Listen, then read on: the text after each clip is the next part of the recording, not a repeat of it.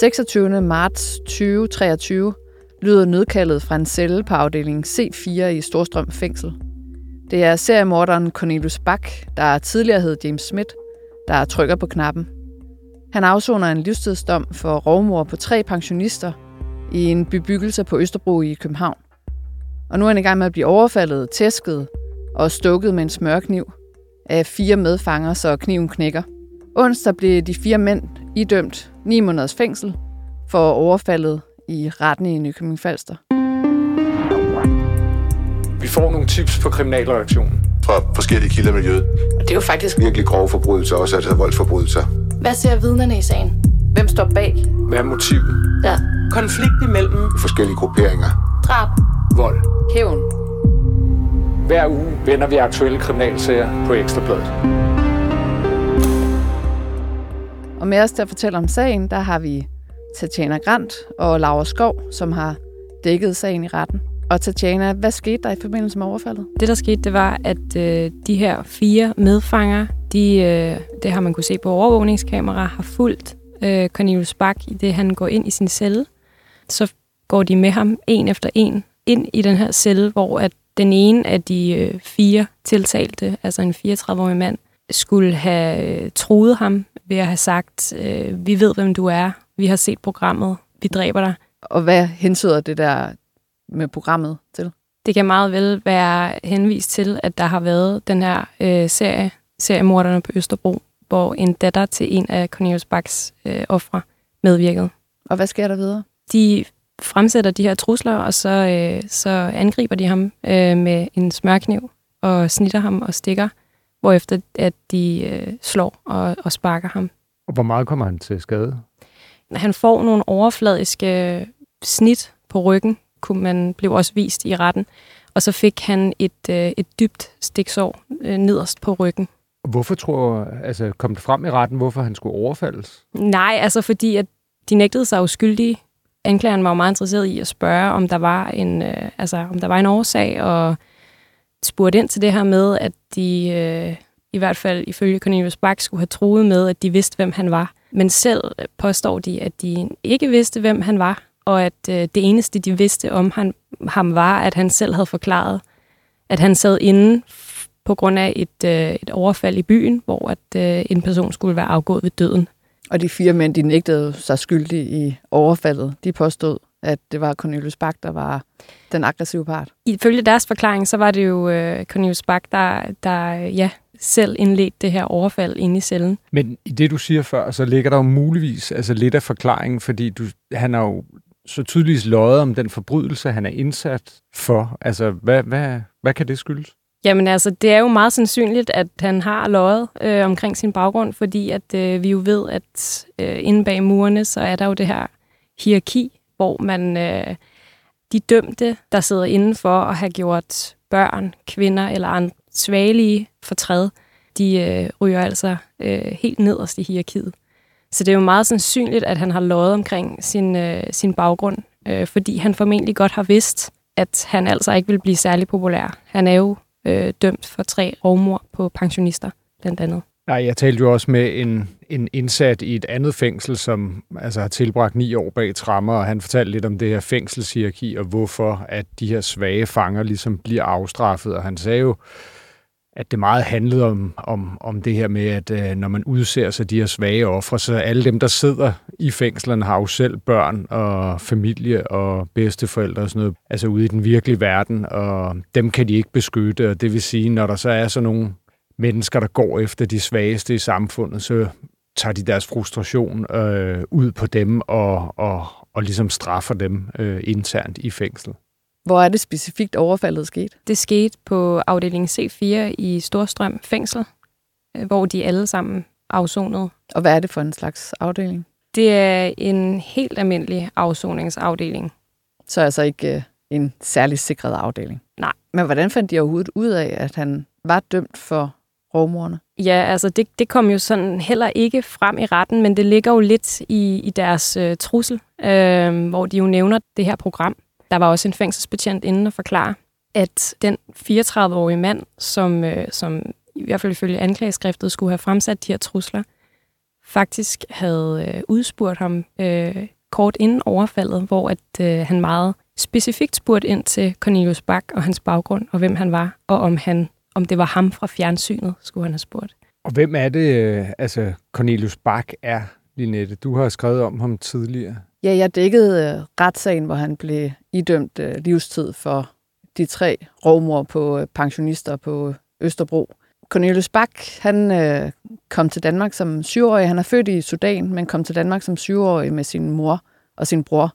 Og dengang der hed han øh, Luel Luel. I øh, 2011, der blev han øh, idømt øh, forvaring i byretten og landsretten for en voldtægt mod en 14-årig pige og for drabsforsøg og voldtægtsforsøg på øh, sin mors veninde, som var inde og besøge ham, mens han sad varetægtsfængslet øh, i forbindelse med øh, voldtægtssagen. Her der overfaldt han så morens veninde med, øh, med slag, så der var blod i øh, cellen, og mens hun øh, lå der, så forsøgte han så at voldtage hende. Og Okay. Retslægerådet, de, de anbefalede øh, forvaring, og det var jo så også det, som øh, byretten og landsretten de nåede frem til. Øh, på det her tidspunkt, der var han jo kun 17 år, og sagen der gik hele vejen til højesteret, og højesteret de øh, valgte at ændre dommen til en tidsbestemt øh, straf på syv års fængsel, blandt andet med henvisning til hans unge alder, og så at øh, han var ustraffet.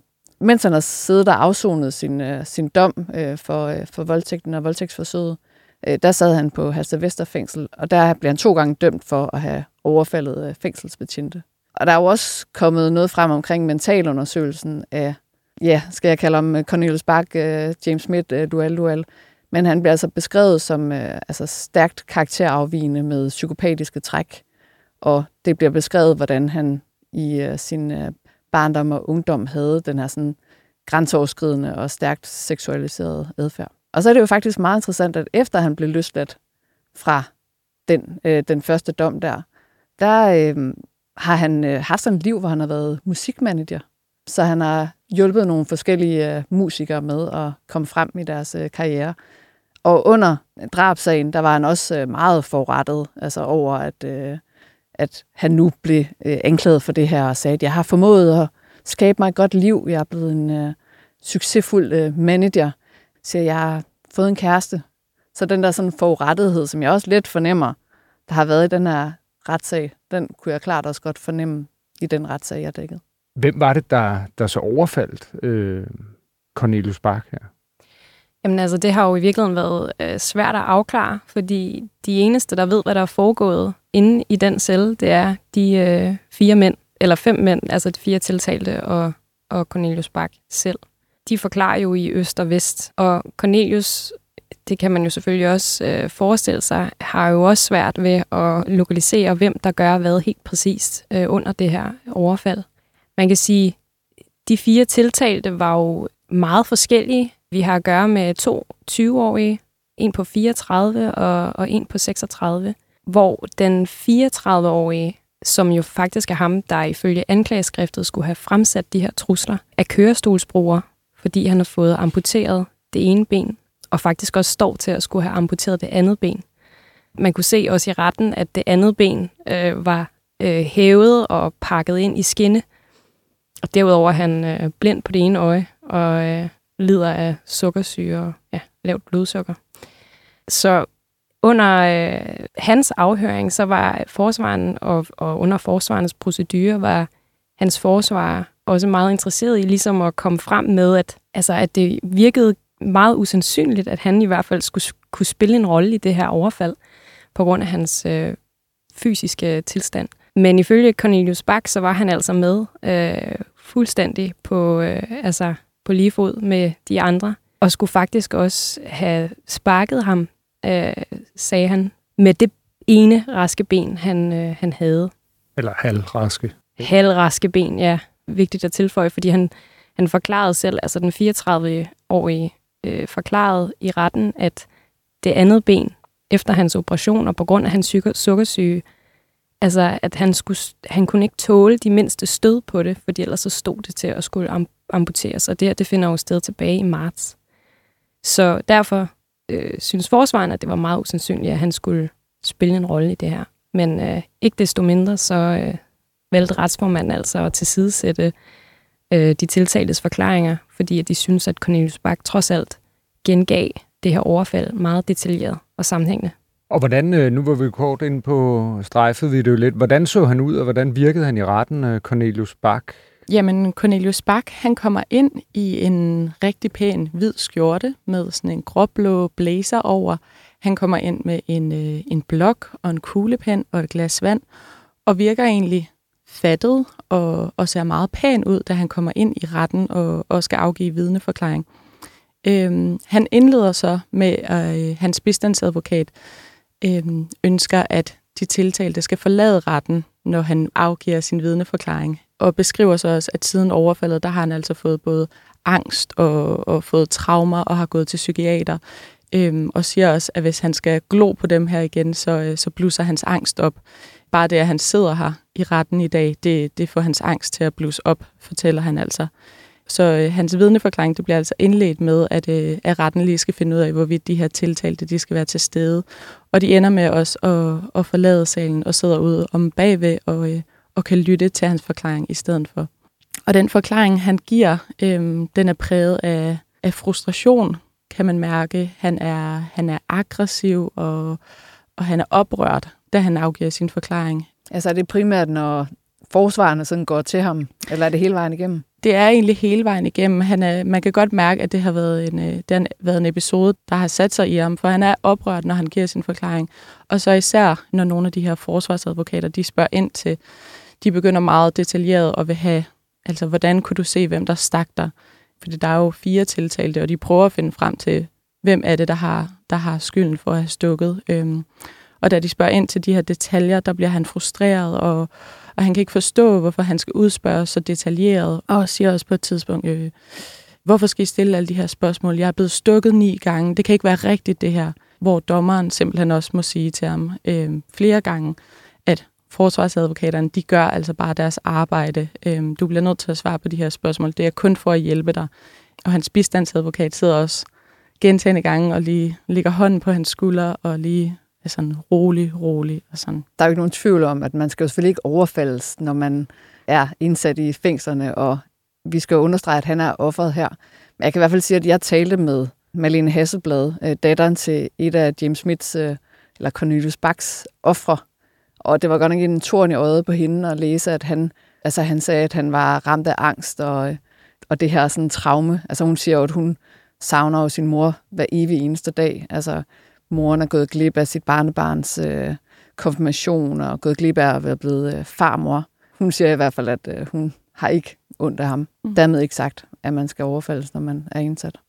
Yes, og han øh, var meget forurettet over at blive overfaldet af de her mænd. Øh, men de blev jo så dømt for at udsætte ham for, for vold. Altså, hvad, hvad, hvad blev de dømt for mere præcis, og hvad var deres straf?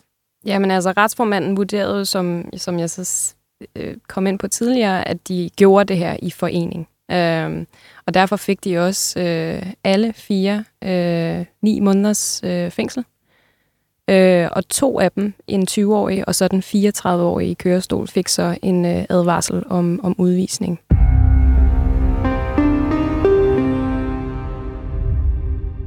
Et tilfældigt indbrud hos en præst i Skelskør kastede et uventet lys over et otte år gammelt mysterium om en forsvunden og uerstattelig kirkeskat. Den nu tidligere præst, Ingrid Trolle Monsen, blev dømt i byretten for underslæb af særlig grov beskaffenhed ved at have taget den unikke genstand. Men nu er hun netop blevet frikendt i landsretten, selvom retten fandt det bevist, at hun var skyldig i at have taget den.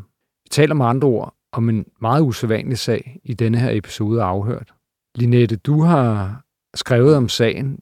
Kan du beskrive, hvad sagen egentlig handler om? Ja, så centrum for sagen, det er jo sådan en 13,8 cm høj genstand. En såkaldt øh, sygekalk, som er en sådan bære, man tager ud til øh, sovnebørnene, øh, hvis de skal have nadver. Og det er en øh, meget sådan, øh, ja, som du selv siger, uerstattelig genstand, der er dateret tilbage til øh, 1598. Og den her genstand, den var jo så øh, i Ingrid Trolle Monsens øh, varetægt, fordi at hun blev indsat som øh, sovnepræst øh, på Agersø og Omø, og det var den i fire år. Men hun så stoppede sig på grund af samarbejdsproblemer med prosten og øh, menighedsrådet på Agersø. Og da hun øh, forlod øen, så var den her genstand pist væk. Hvorfor er det så vigtigt at kigge på sådan en sag her? Altså, jeg synes jo, det er særlig interessant, fordi at der er tale om en præst, som jo har en særlig betroet stilling, og øh, som er jo sådan en, man forbinder med, øh, nu siger jeg mand, men altså en, man forbinder med øh, moral og etik. Og så er det selvfølgelig også interessant, at der er tale om en, en dyr, uerstattelig, uvurderlig genstand. Man kan selvfølgelig sige, at det er jo faktisk svært at, sådan at, at sætte en værdi på den her genstand. Øh, og det her med, at en genstand er uerstattelig og unik. Altså, der ligger jo ikke noget i det i sig selv. Altså, I princippet så kunne jeg jo også godt selv tegne en tegning, og så vil den også være unik, men det betyder jo ikke, at den har en øh, høj værdi. Det vil næppe blive et nationalt klenod.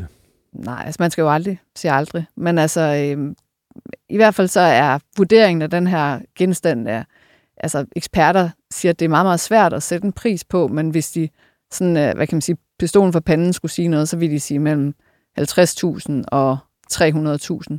Men for øh, Agersø, der er det jo en genstand, som er altså netop er fuldstændig uerstattelig, og som er så tæt forbundet med deres øh, historie. Ja, altså sådan en, en, en kalk er jo sådan et, et form for bager, øh, hvor man altså hælder vin i, som symboliserer Jesu blod, og så giver præsten det til, til øh, altså dem, som kommer i kirken, eller i det her tilfælde ved, ved hjemmebesøg. Er, er det ikke rigtigt forstået? Jo, lige præcis. Og den her specifikke sygekalk, som også hedder et hjemmeberettelsessæt, var opbevaret i sådan en brun kasse med rødt indmad, og så var der også en, en disk, som nærmest sådan kan beskrives som en lille skål. Og det er også et sæt, der øh, blev givet til Agersø øh, Kirke tilbage i 1700-tallet, så vidt jeg husker, øh, og jo altså har været i øh, deres varetægter. Det er også en genstand, som er beskrevet af Nationalmuseet i øh, altså en udgivelse omkring danske kirker.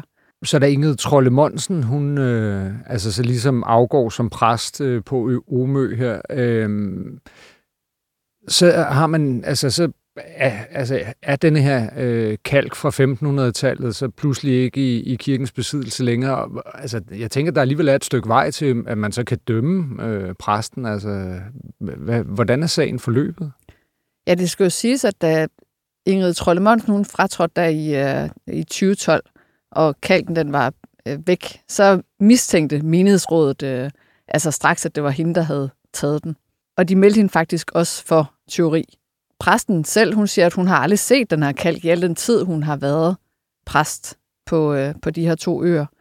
Men der skulle altså et øh, indbrud til, altså et helt tilfældigt indbrud til i præstens nye hjem i Skelskør, før at sagen den blev til en øh, straffesag mod hende. Kan du fortælle lidt om, altså, hvordan det her indbrud ligesom får, får sagen til at rulle? Ja, det er jo faktisk øh, altså, adskillige år efter, at Ingrid Trolle Monsen, hun er stoppet som præst, altså otte år. Øh, fordi at i, øh, på et tidspunkt mellem den 16. og den 21. februar 2020, der er der et indbrud i, øh, i præstens øh, hjem i Skalskør.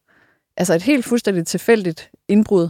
Øh, hvor at øh, der er en indbrudstyv, der bryder ind og tager forskellige genstande fra hendes hjem. Deriblandt så er der altså sygekalken. Og så kan man selvfølgelig sige, okay, men hvorfor var den i hendes øh, hjem, hvis hun siger, hun aldrig har set den? Hendes forsvar øh, lancerede jo blandt andet, at det kunne være, at det var flyttefolkene, der var kommet til at pakke den ned i øh, en af de her mange flyttekasser, som kom øh, med hende øh, i forbindelse med hendes øh, flytning fra Agersø. Og tyven, altså han, øh, han er også blevet øh, tiltalt for, for øh, indbrudsteori og blevet øh, dømt for det.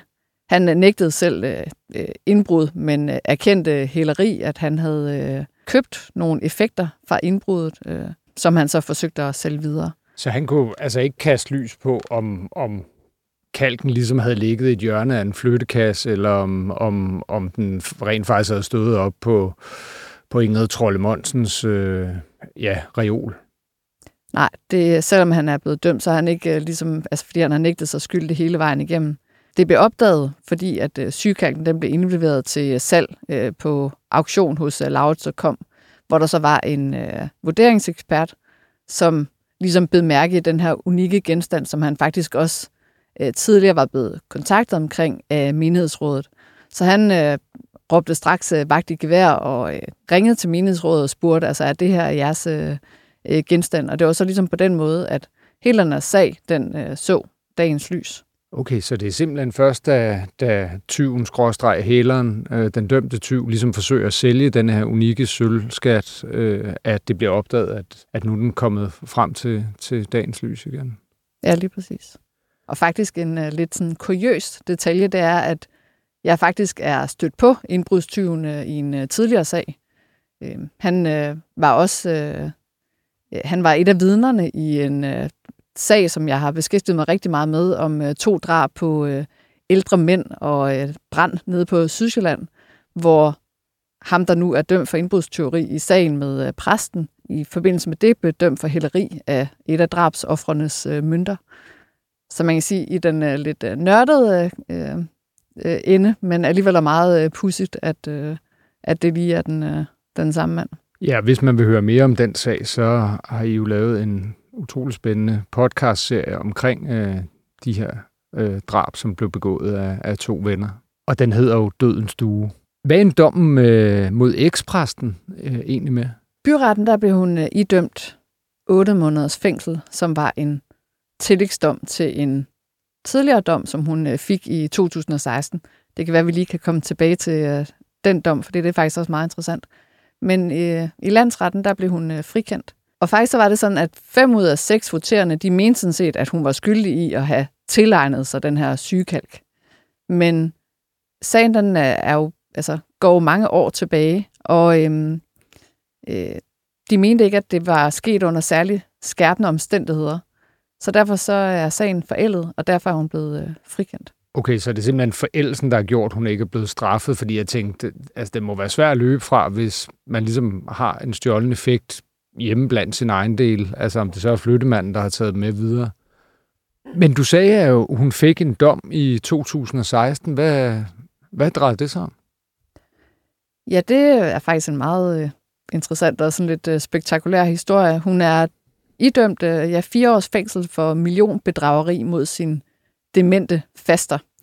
Øh, Ingrid Trolle Monsen, hun var indsat som økonomisk værve for sin faster Rut, øh, og hun blev dømt for at have tømt hendes konto for, øh, 8, altså for mere end 8 millioner kroner. Og det er sådan øh, særligt, det er, at, øh, at præsten hun hævdede, at øh, fasteren hun faktisk var hendes øh, hemmelige mor, og at hun selv var kommet til verden med i kraft af et incestuøst forhold mellem hendes far og farens søster, altså fasteren, øh, som ingen kendte til og måtte kende til. Og den her historie, den øh, gentog hun faktisk øh, altså med fasteren og det her øh, slægtskab gentog hun også øh, nu her i, i landsretten, at faren han på en eller anden måde levede sådan et øh, dobbeltliv. Hun var også øh, kirkebogsfører på det tidspunkt, og hun blev også dømt dengang for at have fusket med øh, den elektroniske kirkebog øh, tilbage i 2010 ved at ændre i kirkebogen, så hun fremstod som, øh, altså så fasteren fremstod som hendes mor, og hun dermed stod som livsarven. Vi dækkede også den sag, og under den sag, der kom det frem, at hun sådan levede et øh, ret luksuriøst liv for de her penge, altså blandt andet med hotelophold og restauranter og dyr vin og, og chokolade og den slags. Ja, for det ville jo være mit næste spørgsmål. 8 millioner er jo enormt mange penge. Altså, hvad, altså det var simpelthen bare ren forbrug, hun, hun ligesom brugte dem på, eller? Ja, det var i hvert fald noget af det, der kom frem i, i retten. Og hvordan er, er præsten eller ekspræstens liv så i dag? Ja, så hun sagde i retten, at øh, hendes øh, familie, det udgør sig to store hunde, og det var faktisk også det, der var sådan hendes hovedfokus i retten, at øh, hun meget gerne ville undgå en fængselsstraf, fordi at hun øh, gerne ville øh, være ude og kunne tage sig af sin hunde. Og hun siger, at hun øh, har forsøgt at få, øh, få job. Altså hun vil meget gerne øh, ja, arbejde som præst eller som øh, terapeut, men øh, hun kan ikke få nogen job. Hun har også søgt et job som, øh, som tjener. Så lige nu der lever hun af kontanthjælp. Hun har også søgt øh, førtidspension, men har fået afslag på det. Hun sagde, at det var, fordi hun fik at vide, at med den lange, fine uddannelse, som hun havde fået som øh, præst, så måtte hun da kunne finde et job. Og hvor gammel er hun? Hun er 58. Ja, men det var jo punktum i øh, det, man jo må kalde en, en meget spektakulær og anderledes øh, sag. Det er jo sjældent, vi har artefakter fra 1500-tallet øh, op og vende her i, i afhørt. Det var afhørt for i dag. Tak fordi I lyttede med, og tak til Rasmus Søgaard, som producerer programmet.